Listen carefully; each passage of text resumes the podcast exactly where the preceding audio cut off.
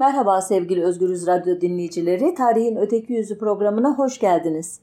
ABD'nin 46. başkanı seçilen Joe Biden'ın seçim sonuçlarını resmiyete kavuşturacak oturumu engellemek isteyen faşist, ırkçı Donald Trump'ın yine faşist, ırkçı destekçilerinin 6 Ocak 2020 günü kongre binasına yaptığı ve 4 kişinin ölümüyle sonuçlanan baskın kimileri tarafından ayaklanma, kalkışma, kimileri tarafından da darbe olarak e, adlandırıldı.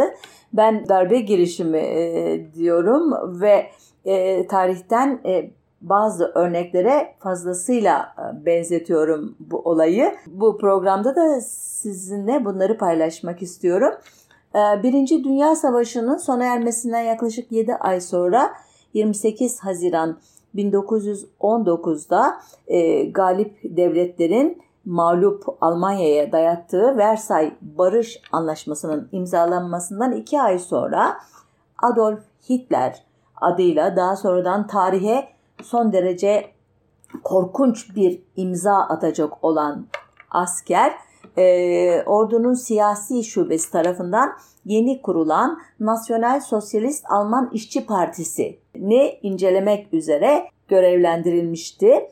E, Hitler'in geçmişine dair herhangi bir açıklama yapmadan konunun ortasından daldığımı fark ettiniz ama e, bunları zaten siz e, biliyorsunuz. Bilmiyorsanız da bir internet araştırmasıyla o bilgileri tamamlarsınız diye düşünüyorum. Çünkü anlatacağım olaylarda çok fazla bilgi içeriyor ve zaman kaybetmek istemiyorum o açıdan.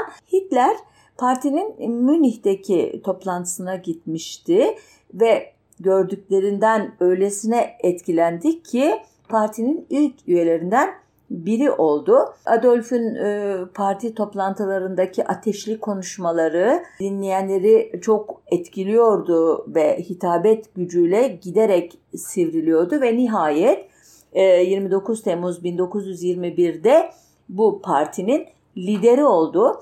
Kısaca Nazi Partisi diye ünlenecek olan bu örgüt üye sayısını kısa sürede arttırmasına rağmen Baviera e, eyaleti dışında fazla tanınmıyordu.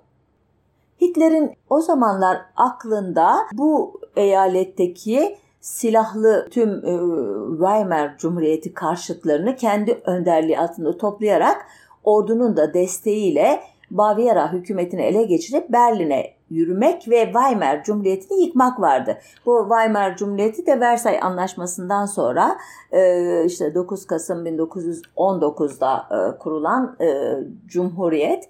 Bunun da hikayesini siz lütfen araştırın. Bu yıllarda Baviera'da üçlü bir diktatöryel yönetim hakimdi diyeyim genel bir terminoloji kullanırsam. Bu kişiler devlet komiseri Gustav von Kahr, ordunun yani Reichswachr'ın komutanı General Otto von Loslow ve e, polis teşkilatının başkanı Albay Hans von Seiser idi, Scheiser idi. Özür dilerim. Almanca telaffuzum e, yanlış olabilir. Bağışlayın beni S'ler bazen şey bazen S okunuyor. Bu üçlü yönetim aslında ıı, merkezin e, ilettiği her talimatı yerine getirmiyordu. Özellikle bu Nazi Partisi'nin e, faaliyetlerinin durdurulması e, talepleri ya da bu partinin yayın organının toplanması gibi talepleri kulak arkası ediyorlardı. Ama yine de Hitler bu durumdan memnun değildi e, ve kafasında bu konuda partinin popülaritesini arttırmak için bir e, plan kurdu. Bu planın e, hayata geçireceği e, mekan bir birahane olacaktı ki o dönemde özellikle Güney Alman şehirlerindeki birahaneler e, binlerce insanın özellikle e, alt kesimlerden, orta sınıflardan insanların toplanıp sosyal ve politik e, işte meseleleri konuştuğu, tartıştığı, işte sosyalleştiği ve siyasallaştığı mekanlardı. Hitler ve benzeri e, tipler e, 1920'lerin başından itibaren bu birahanelerde e, yaptıkları konuşmalarla popülerleşmeye başlamışlardı ki Hitler bunlar arasında çok özel bir yere sahipti. Bu e, konuşmaları sırasında e, Nazi Partisi'nin çekirdek e, kadrosunu ve yanına çekmişti. Örneğin Hermann Göring, Rudolf Hess, Ernest Röhm gibi e, ileride Nazi teşkilatının çok önemli unsurlarının başına geçecek kişilerle bu dönemde bu konuşmalar sırasında ilişki kurmuştu. Yine bu dönemde tanıştığı kişilerden biri de General Erich Ludendorff idi ki Ludendorff Birinci Dünya Savaşı'nda gösterdiği üstün başarılardan dolayı efsane komutan ünvanıyla tanınan çok prestijli bir şahsiyetti. Ludendorff aracılığıyla da bir parça e, Alman sosyetesine e, dahil olmaya başlamıştı Hitler. İşte bu e, ortam içerisinde, bu ilişkiler ağı içerisinde Hitler 8 Kasım 1923 akşamı Münih Ticaret Örgütlerinin Münih'in en büyük birahanesi olan Burger Brokeller birahanesinde yaptığı toplantıyı bastı. Ee, Hitler ve yanında 600 kadar adamı vardı o baskında. Ee, bu e, toplantıda konuşma yapmakta olan biraz önce adını andığım devlet komiseri Gustav von Kahr, ee, konuklar arasında yine e, ordu komutanı biraz önce yine adını andığım General Otto von Loslow ve yine adını andığım e, polis başkanı Albay von Hans von Scheiser'de vardı. Bu e, baskın e, sırasında bu üç önemli aktör ve şehrin diğer ileri gelenleri rehin durumuna düşmüşlerdi ki Hitler'in planının önemli bir parçasıydı bu. Bu rehinlik ilişkisi içerisinde kendisine e, e destek e, konuşmaları yaparak onu daha popüler hale getireceğini düşünüyordu bu kişilerin. Ancak bu üçlü rehin olmaya itiraz etmiyorlardı ama açıktan Hitler'i desteklemeye karşı çıkmışlardı ki tam plan fiyaskoyla baskın fiyaskoyla sonuçlanacakken devreye biraz önce adını andığım Ludendorff girdi ve harekete Hitler'in e, bu e, işte Weimar Cumhuriyeti'ni sonlandırma hareketine e, gönüllü olarak katılacağını ilan etti. Ancak birahane çıkışında oluşan kargaşada bu üçlü destek vermek istemeyen o üç önemli şahsiyet kaça kaçarak bu ikiliyi baş başa bıraktı. Ertesi gün yani 9 Kasım sabahı Hitler ve Ludendorff 200 kişilik bir SA yani kahverengi gömlekliler e, taburunun önünde e, Münih'in merkezine doğru yürüyüşe geçtiler. Şehrin merkezine giden yolları kapatan polis taburuyla çıkan çatışmada e, Hitler yaralandı ve e, o şey SA'lar da disiplinlerini kaybederek dağıldılar. Sonuçta olayda 16 Nazi ve 3 polis öldü. Hitler e, yaralı olarak e, kaçarken Ludendorff olay yerinde tutuklandı. Hitler de iki gün sonra e, yakalandı. E, darbenin başarısız olmasına rağmen Hitler yargılandığı davayı Nazi propagandasını yaymak için bir kürsü olarak kullandı.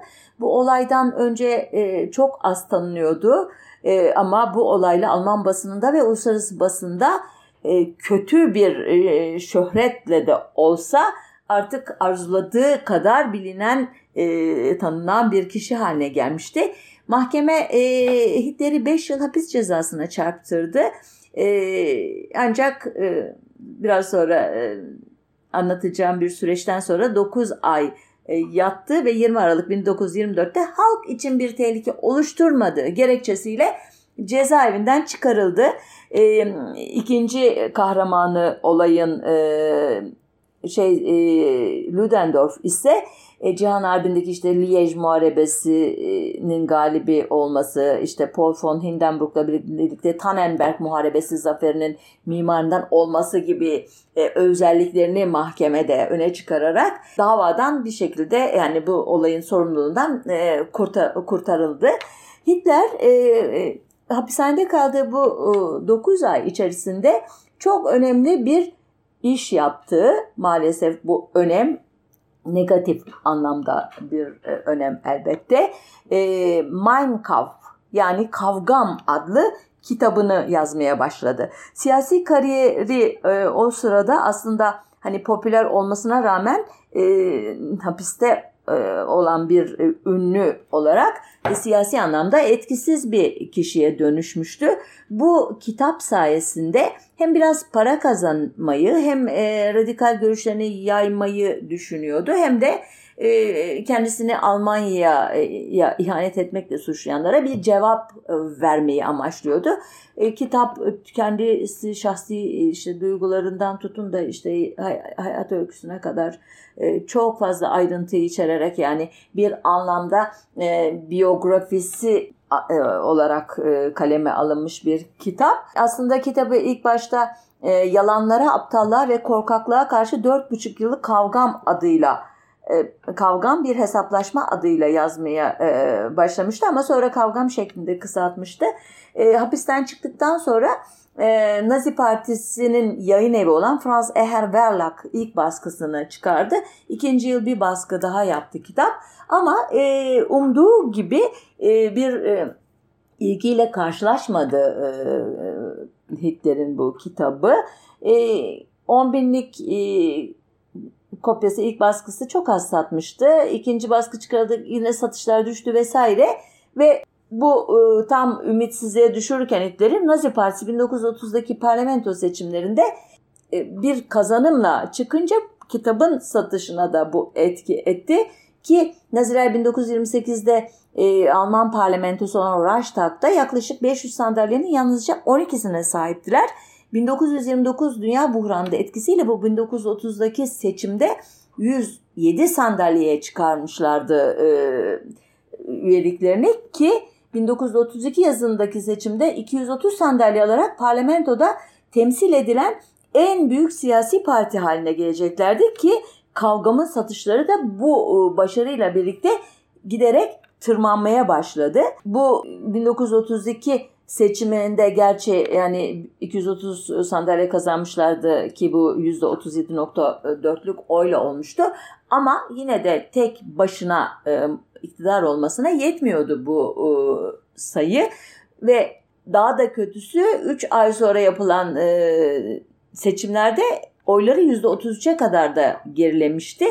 E, bu e, gerileme siyasi krizi biraz daha tabii tırmandırdı. Çünkü hiçbir parti e, iktidarı tek başına kuracak kadar e, oy almamıştı ki diğer önemli e, partiler e, Alman Sosyal e, Demokrat Partisi ve e, Alman Komünist Partisi idi. Komünist Partisi'nin oy oranı da %17'ye e, yakındı. Yani Nazi Partisi'nden sonraki ikinci e, aktördü. E, bir süre hükümet kurma krizleri falan yaşandıktan sonra nihayet e, Cumhurbaşkanı e, sayılan o dönemin e, şeyiyle terminolojisiyle Hindenburg tarafından 30 Ocak 1933'te şansölyelik yani başbakanlık görevi Hitler'e verildi ki bu görevlendirmeden sonra Mein Kampf'ın popülerliği hızla arttı ve yazarını tırnak içinde milyoner yaptı. Sadece o yıl 850 binden fazla kopyası satılmıştı. Eee bu e, böylece Nazi fikirlerinin hızlıca toplumun e, damarlarına, hücrelerine e, doğru işte yol almaya başladığını da anlayabiliyorduk. Halk bu siyasi kriz sırasında demokratik teamüller işletiliyor yalanıyla uyutulurken antifaşist muhalefet Hitler'in bu başarısını e, küçümsemekle e, meşguldü. Nasıl olsa götüremez daha fazla diye düşünüyorlardı. Ancak Hitler'in çılgınca planları vardı. İşçiler, sendikalar, komünistler grevler ve sokak gösterileriyle iktidarı sıkıştırmaya çalışırken Hitler de hem faşist iktidarını pekiştirmek hem de bu devrimci muhalefetten e, kurtulmak için e, bir e, darbe planı hazırlıyordu. Ancak Bu planın parçası mı biraz sonra anlatacağım olay yoksa bir şekilde ondan bağımsız gelişti ve e, Naziler bunu kendi çıkarları için kullandılar mı konusunda e, bazı soru işaretleri olduğunu baştan hatırlatarak şimdi bu olayı anlatacağım izninizle. 27 Şubat 1933 akşamı e, bu Nazi e, Partisi'nin ileri gelenleri ki kendilerine biliyorsunuz nasyonal sosyalistler diyorlar ki e, bu adlandırma gerçekten sosyalizm idealinin, düşüncesinin alnında bir kara leke gibi durur. Milliyetçi sosyalistler diye bir kavram olamaz. Ben onun için İtalyan e, e, ideolojisinin adı olan faşistler diye devam ediyorum arada farkındaysanız veya Naziler e, diyeceğim bu grupları anlatmak için. Bu e, Nazi liderleri Berlin'de Joseph Goebbels'in evinde bir ziyafette idiler. Davetler arasında işte e, henüz taze şansölye Adolf Hitler de vardı. Yemek sırasında bir telefon geldi eve. Telefondaki kişi Putsi lakabıyla tanınan e, Alman Amerikalı e, işte karışımı bir şahsiyet ki Hitler'in e, yabancı basın bürosunun da e, başkanı olan e, Ernest Hans Tangl idi. Biraz ha, Hamstangl gibi çok zor bir adı var. Çok özür dilerim. Bunun için bundan sonra Putsi diye devam edeceğim. E, Putsi çok enteresan bir şahsiyet. Başı başına bir program konusu. E, onun için o detaylara girmeden sadece konumuzla ilgili bir detayı vererek devam edeceğim. Putin'in karısı Helen'in ileriki yıllardaki iddiasına göre 1923'teki birahane baskınında yaralanan Hitler e, Münih dışında Uffing'de olan e, Putsilerin evine sığınmıştı. Polis onu tutuklamaya geldiğinde de Putsi Hitler'i intihardan vazgeçirmişti. Yani çok aralarında aralarında çok böyle dramatik bir e, ilişki e, vardı e, en azından e, başlangıcı itibariyle. O tarihten sonra da e, ikili e, birbirinin adeta e, işte can dostu olmuşlardı, sırdaşı olmuşlardı.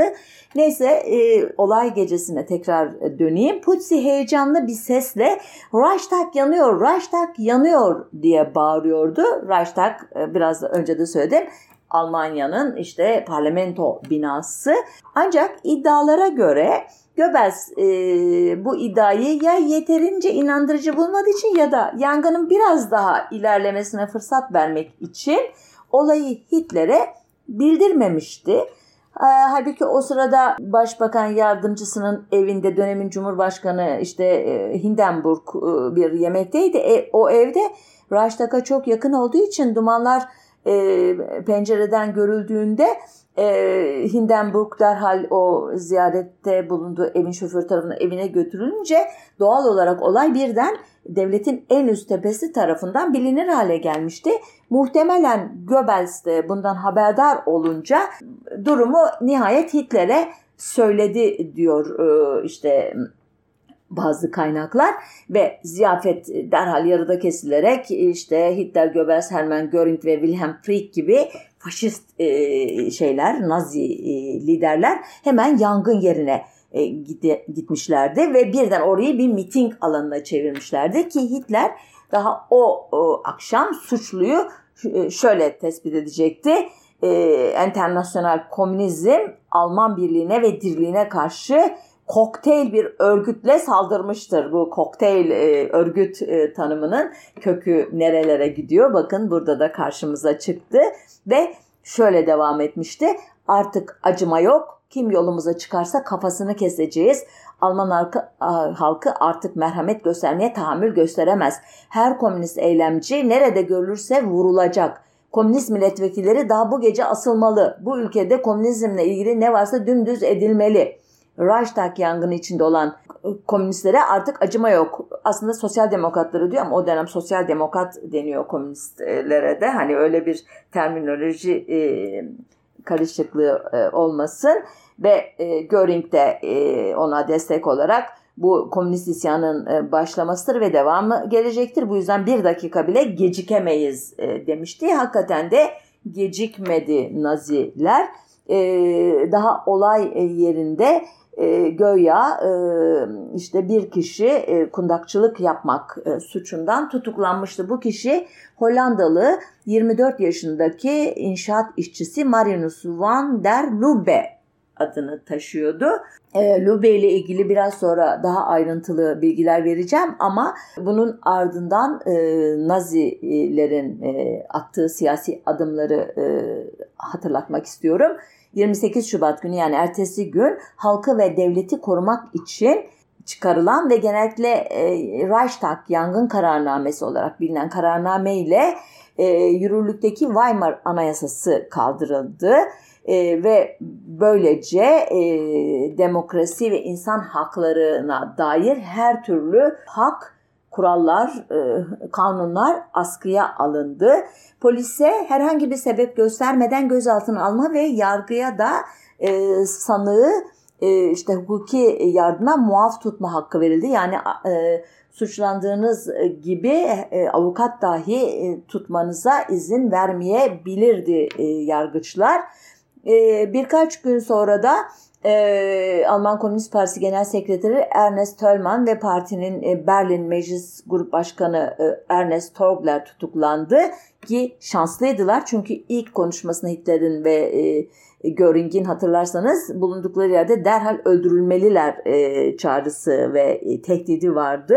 Ama elbette e, bu kadar üst düzeyde e, siyasilere e, yekten böyle bir saldırıda bulunmak riskli idi. E, tutuklamayla yetindiler. Arkasından e, 1923'te ee, Bulgaristan'da bir komünist ayaklanmayı yöneten ve e, ayaklanmayı bas e, ayaklanma bastırıldıktan sonra idama mahkum edildiği için e, yurt dışına kaçan önce Viyana'ya sonra da Berlin'e geçen Bulgaristan Komünist Partisi Genel Sekreteri diyeyim ve teorisyeni Georgi, Georgi Dimitrov ve yine onunla birlikte partinin önde gelenlerinden Blagoy Popov ve Vasil Tanev'de tutuklandı. Bir iki gün içinde bütün e, vatan hainleri toplandı. Bir iki hafta içinde neredeyse e, kentte e, toplama kampları e, kurulmuştu. İlk e, temizleme dalgasında bir şekilde öldürülmekten kurtulmuş veya kaçarken vurulamamış yani böyle e, tuzaklardan bir şekilde kurtulmuş veya e, işte yurt dışına e, çıkmamış bütün e, siyasi e, liderler. Her renkten işte solcular, liberaller, entelektüeller, yazarlar ya kısacası Nazi e, hareketine muhalif olan her türlü unsur e, ve milli örf ve adetlere uymadığı düşünülen Yahudiler bu kamplara tıkıldılar ki e, bu kamplarda bu e, kişilerin başına neler geldiği e, konusu başla başına bir program e, kapsayabilir. Çoğu enselerine birer kurşun sıkılarak veya ağır işkencelerle öldürüldü diyor e, onların kaderini araştıranlar. Bu e, tutuklamalar vesaireler olurken, e, öldürmeler olurken özür dilerim bu vesaire sözünü sık sık kullanıyorum ve çok kızıyorum kendime. Bağışlayın beni çünkü hiçbir şey vesaire denecek kadar e, sıradan değil bu hikayede. Kundakçılıkla e, suçlanan e, Marinus e, poliste sorguya çekiliyordu. Kendisinin komünist olduğunu e, açıklamıştı güya polise ve demişti ki ben bu eylemi tek başına e, gerçekleştirdim. Oysa bu şahıs ne binayı tanıyordu ne yangının daha sonra polis raporlarında ortaya çıktığı gibi birkaç yerden başladığı düşünülürse aynı anda birkaç yerde yangın çıkaracak kabiliyette biriydi. Yani kabiliyetsiz anlamına söylemiyorum da bir kişinin bu işi başarmasına imkan yoktu. Kaldı ki kendisi ne Almandı ne Berlin'de yaşayan biriydi e, Almanya'da kimseyle de bir ilişkisi yoktu araştırıldığında. Sonuçta bunun Hollanda'daki ev sahibi e, bu kişinin e, olayla ne ilişkisi olabileceğine dair göya polise bir e, bilgi vermişti. E, buna göre Marinus e, Berlin'deki Almanlardan e, oraya gelmesi için göya bir çağrı almıştı. 12 Şubat e, 1933 tarihinde gelen bu e, posta e, kartını göya ev sahibesi hanım görmüştü. Ve e, bu kartta Göya Almanya'ya gelip çok önemli bir işi halletmesi isteniyordu ki Alman komünistlerinin bir karta e, bunları açık açık yazması e, gibi şeyler düşünülemeyecek kadar acemice. Sonuçta bu yüzden de 18 Şubat'ta Berlin'e gelmişti ve e, işte komünist çevrelerle göya irtibata geçmişti. E, bu e, iddialar e, aslında ne mahkeme sürecinde ne daha sonradan hiçbir şekilde kanıtlanamadı.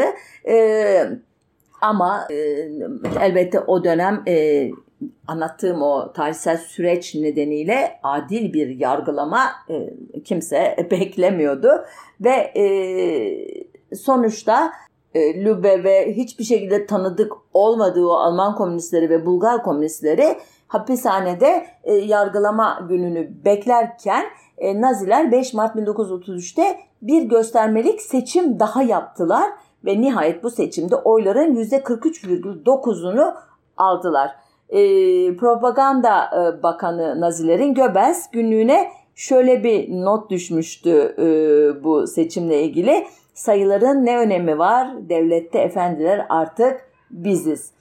1 Nisan 1933'te Naziler Yahudilere ait iş yerlerine boykot uygulamaya başladı. Hemen ardından Yahudilerin memur olmasını engelleyen bir yasa meclisten geçti. Temmuz 1933'te Nazi Partisi dışındaki partiler feshedildi ve nihayet 2 Ağustos 1934'te Hindenburg ölünce 19 Ağustos'ta Hitler'i tek başına başkan Führer olarak olağanüstü yetkilerle donatan referandumun ardından Nazi diktatörlüğü başladı. Bu e, bunlar e, olurken de e, Mart Marinus van der Lubbe'nin ve Dimitrov'ların yargılanmasına 21 Eylül 1933'te başlanmıştı. Öyle e, ağır işkencelerden e, geçmişti ki Lubbe e, daha önce yerinde duramayan dinamik bir gençken mahkemede e, adeta yerlerde sürünüyordu. Kendisinin bromla zehirlendiğini, hipnotize edildiğini veya uyuşturucu e, ile e, işte bu hale getirildiği iddia edildi ki o kadar kötü durumdaydı ki yargılama boyunca evet veya hayır dışında hiçbir cevap veremedi sorulara. Sonunda dava bitti ve Marinus 10 Ocak 1934 tarihinde idam edildi. Bu e, idam e, la birlikte olay kapandı e, diye düşünebilirsiniz. Hayır. E, hem Marinus'un ailesinin ileriki yıllardaki iddiaları e, çok konuşulacaktı ama esas 16 Aralık 1933 günü yapılan son duruşmada e, Bulgar komünisti Georgi Dimitrov'un e, e, son e, sözleri sorulduğunda yaptığı savunma e, hem yangın provokasyonunu açığa çıkarması hem de faşizmi yargılaması e, ile tarihe geçti. Şöyle diyordu özetle Dimitrov, Alman hükümetine 28 Şubat tarihli olağanüstü kanun hükmündeki kararnamesi aynı zamanda bir delil niteliğindedir. Bu kararname yangından hemen sonra yayınlanmıştır anayasanın örgütlenme hürriyeti, basın hürriyeti, kişi dokunulmazlığı, konut dokunulmazlığı ile ilgili maddeleri e, ortadan kaldırılmıştır.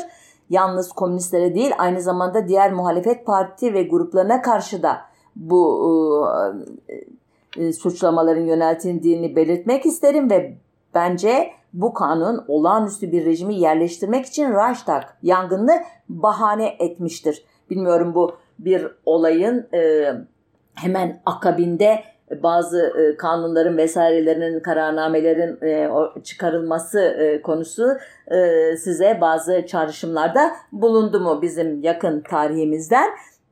Sonuçta Dimitrov delil yetersizliğinden ve kendi talebiyle hem bundan hem de anti-komünist eylemlerle bir e, komünist e, olarak ilgililerinin olamayacağı e, gerekçesiyle serbest bırakılma talebinde bulunmuştu. Sonuçta mahkeme e, onları e, suçsuz buldu neyse ki ama dediğim gibi e, Dimitrov'un savunması ki çok daha uzun bir savunma elbette faşizmi e, yargılayan bir e, ne diyeyim e, risale olarak tarihsel e, şeyde kütüphane tarih kütüphanemizde yerini aldı. Orada Dimitrov'un faşizm çözümlemelerine yönelik çeşitli eleştiriler vardır daha sonraları. Onları e, girmeden e, sadece bu dava bağlamında ele almakla yetineceğim bu konuyu. Sonuçta Reichstag yangını ile devreye sokulan faşist terör, Alman komünist önderi Ernest Thälmann başta olmak üzere on binlerce komünistin ve milyonlarca insanın canına mal olacak bir sürecin e, önemli bir dönüm noktasını e, oluşturdu. Dediğim gibi Marinus van der Lubbe'nin e, bu yangını çıkardığını mahkemede kabul etmesine rağmen bu kundaklamayı niye yaptığı, amacın ne olduğu, neden e, Almanya'ya geldiği, e, kendisini kimlerin ikna ettiği gibi sorular hep e, şey kaldı, e, bu, bulanık kaldı. Çünkü zaten e, yargılayanların imajı e, yeterliydi bu mahkemenin e, güvenilmez olduğunu anlatmaya. Yıllar sonra Manus'un kardeşi yeniden yargılama için başvurdu nitekim. 1980'de Berlin Mahkemesi faşist e, dönemdeki yargılamaların tümünün hukuk dışılığına hükmetti tildiğini hatırlatarak onun beraatına karar verdi. Ee, sonra Alman Komünist Partisi olayı araştıran bir komite kurdu ve partiden kimsenin Marinus ile bir ilişkisinin olmadığını saptadı. Sonuçta e, Marinus'un akli dengesinin bu suçu işlemeye uygun olup olmadığına dair o zaman hazırlanan doktor raporu da hala ortada olmadığı için e, yangını e, başlattığına dair ilk ifadesi dışında herhangi bir kayıt da bulunmadığı için bu e, dava e, henüz e, gerçekten e, ele alınmaya muhtaç e, dosyalar arasında duruyor. Ki tarihçi Eric Hobsbawm kısa 20. yüzyıl tarih kitabında günümüz tarihçiliği bu olayın bir nazi provokasyonu olduğu iddiasını desteklemez diyerek bu e, şeyde konuda bir e, şüphe e, penceresi açar ki e, bir iddiaya göre Hitler'in yakın adamı Hermann Göring'in oturduğu e, Başbakanlık Sarayı'ndan Reichstag'a kalorifer boruları geçirmek için e, daha önce bir tünel kazılmıştı. E, bu SA'lardan e, birkaçı e, o günlerde bir barda bu kundaklama hastası onlara göre yarı kaçık Hollandalı komünist Marinus'la tanışmıştı ve e, bu Marinus'u e, e, Reichstag'ı yakmaya ikna etmişti. Onun işte cebine vesairesine eline ufak tefek parçalar vererek e, yangın çıkarmaya müsait malzemeler vererek onları tünelden içeri sızdırmışlardı ki e, bu hikayede e, planın e, şeylere ait olduğu, Nazilere ait olduğu ama uygulamanın e, olaydan aslında bir şekilde haberi dahi olmayan alet edildiğini, kullanıldığını fark etmeyen Hollandalı bir komünistin şeyiyle, eylemiyle başladığını anlatıyor bu hikaye ki sonuçta Naziler bu kişinin komünist olmasını e, belki planladılar, belki de e, anladıklarında ne şanslıyız dediler ve bu şansı da son derece iyi kullandılar. Ki 1934 yazına gelindiğinde e, Hitler e, artık e, Almanya'nın en güçlü adamı idi siyasi anlamda ama hala durumdan memnun değildi. Özellikle SA'ların kahverengi gömleklerin lideri Ernest Röhm'ün e, bazı fikirlerinden ve davranışlarından e, rahatsızdı. E, neden derseniz e, Röhm'ün başını çektiği e, endüstri e, kuruluşları ki bunların arasında özellikle e, Tyson firması e, vardı. Bu e, şirketler e, ikinci bir e, Alman milli devrimini e, savunurken Bismarck'tan e, sonra e, Cumhurbaşkanı Hindenburg'un Hitler'i şansölye olarak atamasıyla bu devrimin e, nasyonalist aşamasının tamamlandığını düşünüyorlardı. Hitler yanları ise e, devletleştirmenin Bolşevizmin ta kendisinin olduğunu söylüyorlar ve İtalyan korporatizmini model alan bir e, yolda ilerlemek istiyorlardı. E, bu fikirleri e, Röhm'ün Hitler'e ve partisine büyük maddi destekler sağlamış olan o e, sanayici Fritz Tyson'ın e, canını sıkıyordu. O Rom'un ve adamlarının düşüncelerini sol sosyalistlere benzetiyordu ve onları Almanya'nın e, milli sanayinin gelişimine tehdit olarak görüyordu. Hitler'e bu adamların işini bitirmediği takdirde e, işte partiye verdiği büyük desteği çekeceğini söylemişti. Alman ordusu da zaten bu SA'lardan haz etmiyordu. Çünkü onların e, hiyerarşisinin dışında hareket eden, e, zaman zaman orduya meydan okuyan e, e, bu gruplar klasik Prusya sistemi içerisinde e, disipliniyle ve işte en tepeden en alta kadar e, tıkır tıkır işleyen tırnak içinde onlara göre mekanizmalarıyla övünen ordu e, komutanları açısından hiç e, e, kabul edilebilir yapılar değillerdi. Sonuçta e, Hitler hem e, bu Röm'ün özerk SA gruplarını temizlemek hem de Alman ordusunun desteğini sağlamak için bir plan yaptı. Bu plan tarihe Nach der Langenmesser yani uzun bıçaklar gecesi adıyla geçti. Bu deyim Alman dilinde söz konusu bir olayın öncesinde intikam veya öç almak amaçlı eylemleri tanımlamak için kullanılan bir, e, kullanılıyordu. 30 Haziran 1934'ü 1 Temmuz 1934'e bağlayan gece e, başladı bu e, harekat ve ertesi günde sürdü ve bu iki gün içerisinde bir dizi cinayet işlendi ki kaç kişinin öldürüldüğü hala bilinmiyor. Sadece 85 kişinin adı var e, listelerde bugün. Fakat toplam e, cinayetin yüzü aştığı ve binden fazla da muhalifin tutuklandığı e, e, düşünülüyor ki bu temizliğin e, büyük bölümünü SS'ler diye bilinecek o yeni e, şey grup yapacak. Yanında da Gestapo e, denilen e, gizli polis örgütü olacak. Temizlenenler e, biraz önce de söylediğim gibi SA'ların lideri, liderlik kadrosu ki ayrıca Nazi Partisi'nin sol kanadı diye tanımlanan bir grup var. Onun başındaki kişi Gregor Strasser de bu kadroların hedefinde. E, ayrıca e, 1923'teki e, Birahane darbesinde sini bastırmış olan e, o sırada Nazi karşıtı muhafazakarlar arasında yer alan eski şansölye var. Kurt von Schleicher, Schleicher herhalde diye okumam gerekiyor.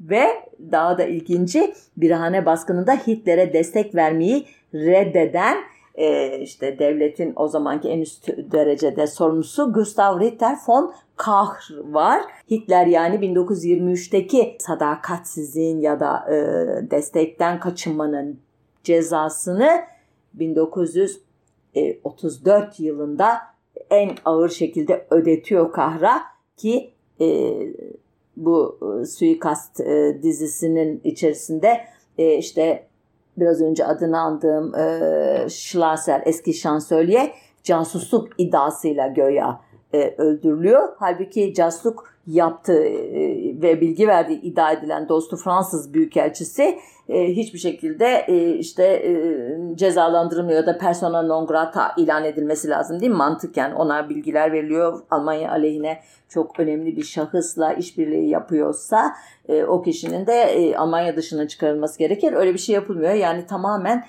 uydurma bir suçlama yöneltiliyor e, e, Schleicher'e. Daha e, ilginç bir e, şey e, infaz olayı şey Ernest Röme e, uygulanacak. E, Hitler'in isteği üzerine daha sonradan Dachau temerküz kampı, toplama kampı e, komutanlığına da getirilecek olan Theodor Eicke ve SS subayı e, Michael Lippert 2 Temmuz'da Eris Röme hücresinde e, ziyaret ediyorlar. E, Ellerinde namlusuna e, sürülmüş tek kurşunluk bir Browning tabanca var ve bunu Röme uzatıyorlar ve diyorlar ki bununla kendini öldürmen için sana 10 dakika süre tanıyoruz. Ya kendin yap ya biz yapacağız o işi diyorlar. E, Ernest Röhm e, bir süre duraladıktan sonra eğer öldürüleceksem bunu Adolf'un kendisi yapsın diyor Neyse Ayke ve Lippert 10 dakika sonra hücreye geri döndüklerinde Röm'ün e, meydan okur bir şekilde göğsünü açmış bir halde beklediğini görüyorlar ve Lippert 3 el ateş ederek Röm'ü öldürüyor.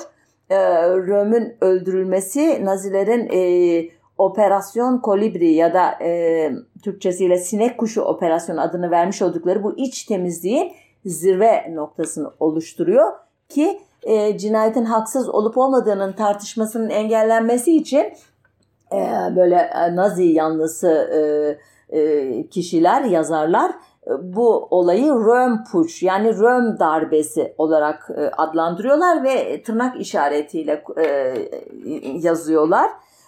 Bu uzun bıçaklar gecesinin bir de gerçekten tırnak içinde her şeyle masum olayla hiçbir şekilde ilgisi olmayan bir kurbanı var. O da SA liderlerinden Willy Schmidt'le ismi aynı olan müzik eleştirmeni Willy Schmidt e, evi Esler tarafından basılıyor ve hiçbir açıklama yapılmadan karısı ve çocukları önünden yaka paça götürülüyor Schmidt ve dört gün sonra bir tabut içerisinde ailesine teslim ediliyor. E, dul karısının 1945'te Nürnberg mahkemelerinde verdiği yeminli ifadeye göre işte olayın hemen ardından e, Hitler'in e, Finosu diye adlandırılan Rudolf Hess kendisine göya ziyaret etmiş ve yapılan yanlışlıktan ötürü özür dileyerek hükümetin aileye e, maaş bağladığını belirtmiş.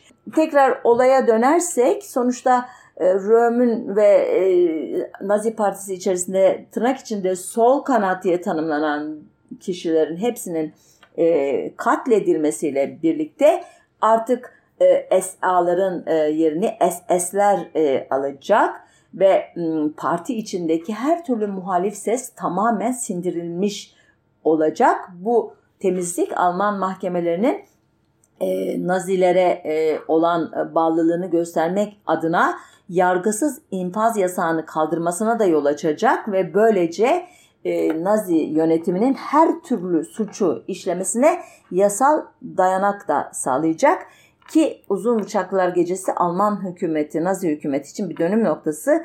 Hitler 13 Temmuz 1934'te Reichstag'da yaptığı konuşmada kendini e, Alman halkının yüce yargıcı olarak e, da niteliyor. E, bundan sonra olaylar hızla e, gelişiyor. 15 Eylül 1935'te Alman kanı ve şerefinin korunması yasası ile Aryan ya da Ari ırktan olanların Yahudiler ile evlenmesi yasaklanıyor. İşte kimin Yahudi olup kimin olmadığını belirlemek için Nürnberg yasaları adıyla işte bilinen yasalar yayınlanıyor. Sonuçta e, tehlikenin ne kadar kork büyük olduğunu fark eden bazı Yahudiler ve bazı Almanlar e, ülkeden ayrılırken e, Avrupa'da e, savaş tamtamları çalmaya başlıyor. E, bundan sonrasını biraz hızlıca atlayacağım e, süre nedeniyle. 12 Mart 1938'de Almanya Avusturya'ya ilhak ediyor. Bu ilhaka Britanya ve Fransa e, siyasetçileri e, ne gereken ilgiyi ne gereken tepkiyi e, veriyorlar.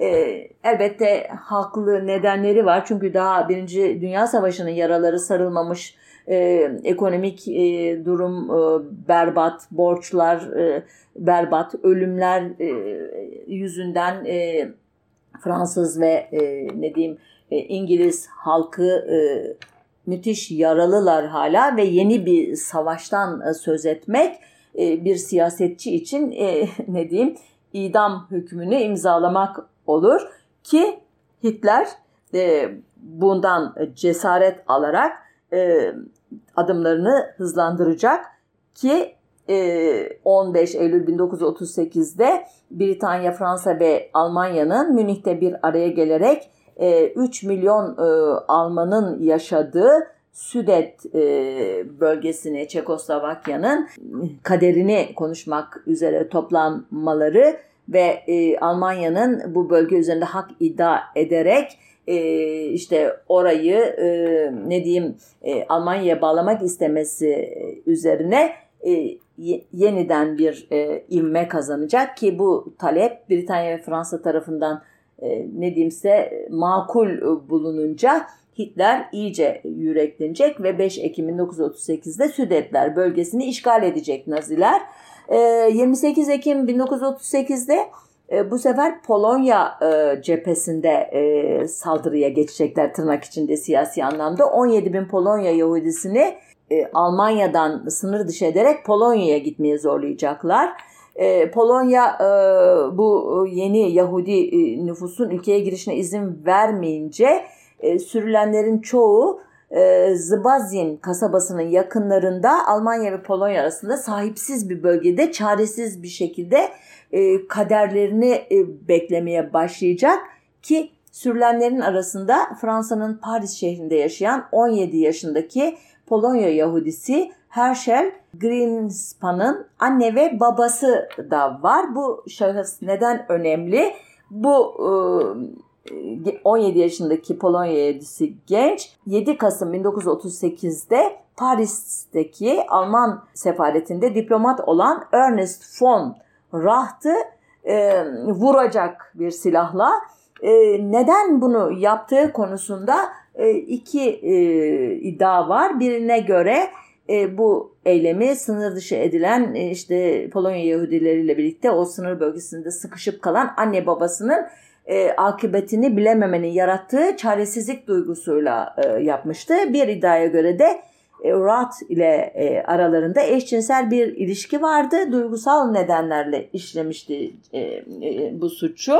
Roth e, iki gün sonra e, öldü ama ölümüne kadar ki sürede Naziler bu olayı e, Almanya'daki Yahudi karşıtlığını alevlendirmek için kullanmanın çok elveriş iyi olacağını fark ettiler ve Greenspan'ın tek başına hareket etmediğini e, ve Almanya'ya karşı daha geniş bir Yahudi komplosunun parçası olduğunu iddia ederek e, kafalarındaki korkunç planı uygulamaya koyuldular. Neydi bu plan? 9 Kasım 1938 günü e, Nazilerin propaganda bakanı Joseph Goebbels e, Münih'te Nazi Partisi yandaşlarına yönelik e, ateşli bir e, Yahudi karşıtı konuşma yapmıştı.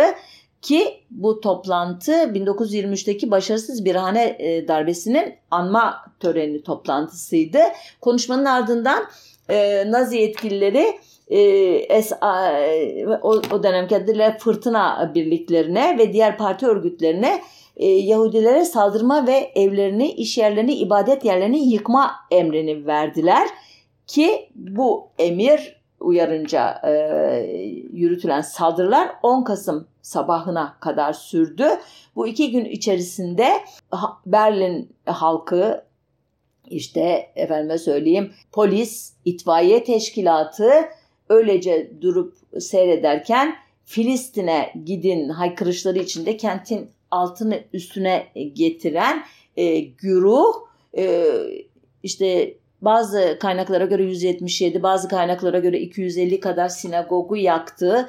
7000'den fazla Yahudi işletmesini yıktı, yağmaladı. En az 91 Yahudi öldürüldü. E, mezarlıkları, hastaneleri, okulları, evleri yağmalandı Yahudilerin ki bu e, olayın e, hem 1934'teki bizim Trakya olaylarına hem de 1955'teki 6-7 Eylül olaylarına ne kadar benzediğini sanıyorum ta, e, fark etmişsinizdir. Bu e, yağma sırasında belki de önceden haber aldıkları için e, kapılarını hemen kapatan e, Berlin'in ünlü KDV alışveriş merkezi yağmadan kurtuldu ama Hermannplatz'taki e, dev Karstadt mağazası kalabalıkları hoş görmek için bütün Yahudi çalışanların işine son verdiğini açıkladı. Efendime söyleyeyim bu olayı da Berlin'in e, ahalisi sessizce izledi ki e, olaylar e, durulduktan sonra e, mağaza vitrinlerinin kırılan e, camları ve sokaklara yayılan camlarından dolayı bu pogromlara e, bu programa ya da iki gün sürse de bu programa Kristal Nacht, Kristal Gece dendi. Kristal Gece'den sonra da Naziler durmadılar. 11 Kasım'da 30 bin e, Alman Yahudisi erkek sırf Yahudi olmakla suçlanarak kamplara e, gönderildiler. E, daha sonra bazı Yahudi kadınlar da tutuklandı ve yerel hapishanelere gönderildi. Yahudilerin sahip oldukları işletmelerin e, Yahudi olmayanlar tarafından idare edilmemesi halinde kapatılacağı e, söylendi ve tekrar açılmalarına izin verilmedi. Yahudilere sokağa çıkma yasakları konuldu. Belli saatlerde e, ancak çıkabildiler. 12 Kasım'da Almanya'daki Yahudi cemaatine 1 milyar Reichsmark ki o günün parasıyla 400 milyon ABD doları para cezası kesildi. Çünkü olaylardan dolayı Yahudiler suçlu bulunuyordu, görülüyordu ki bununla da yetinmeyip şehirdeki o tahribatın e, sonuçlarını onların temizlemesi ve onarması emredildi. E, oluşan e, e, zararın sigorta şirketleri tarafından Yahudilere ödenmesi engellendi. İşte pogrom sonrası Yahudiler e, Alman e, sosyal hayatından, kamu hayatından sistemli olarak dışlanmaya başladılar.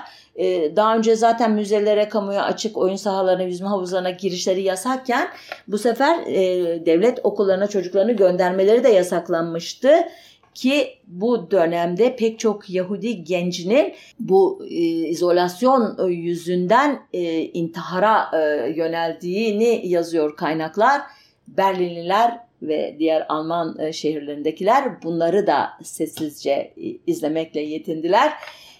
Ondan sonra yaşananları e, biliyorsunuz ama elbette bir programda tekrar uzun uzun anlatmak isterim. İkinci Dünya Savaşı'nın katliamlarını, vahşetlerini. Savaş e, Nazilerin yenilgisiyle bittikten sonra biliyorsunuz e, Nürnberg e, mahkemesinde e, yargılanmıştı bu Nazi liderleri.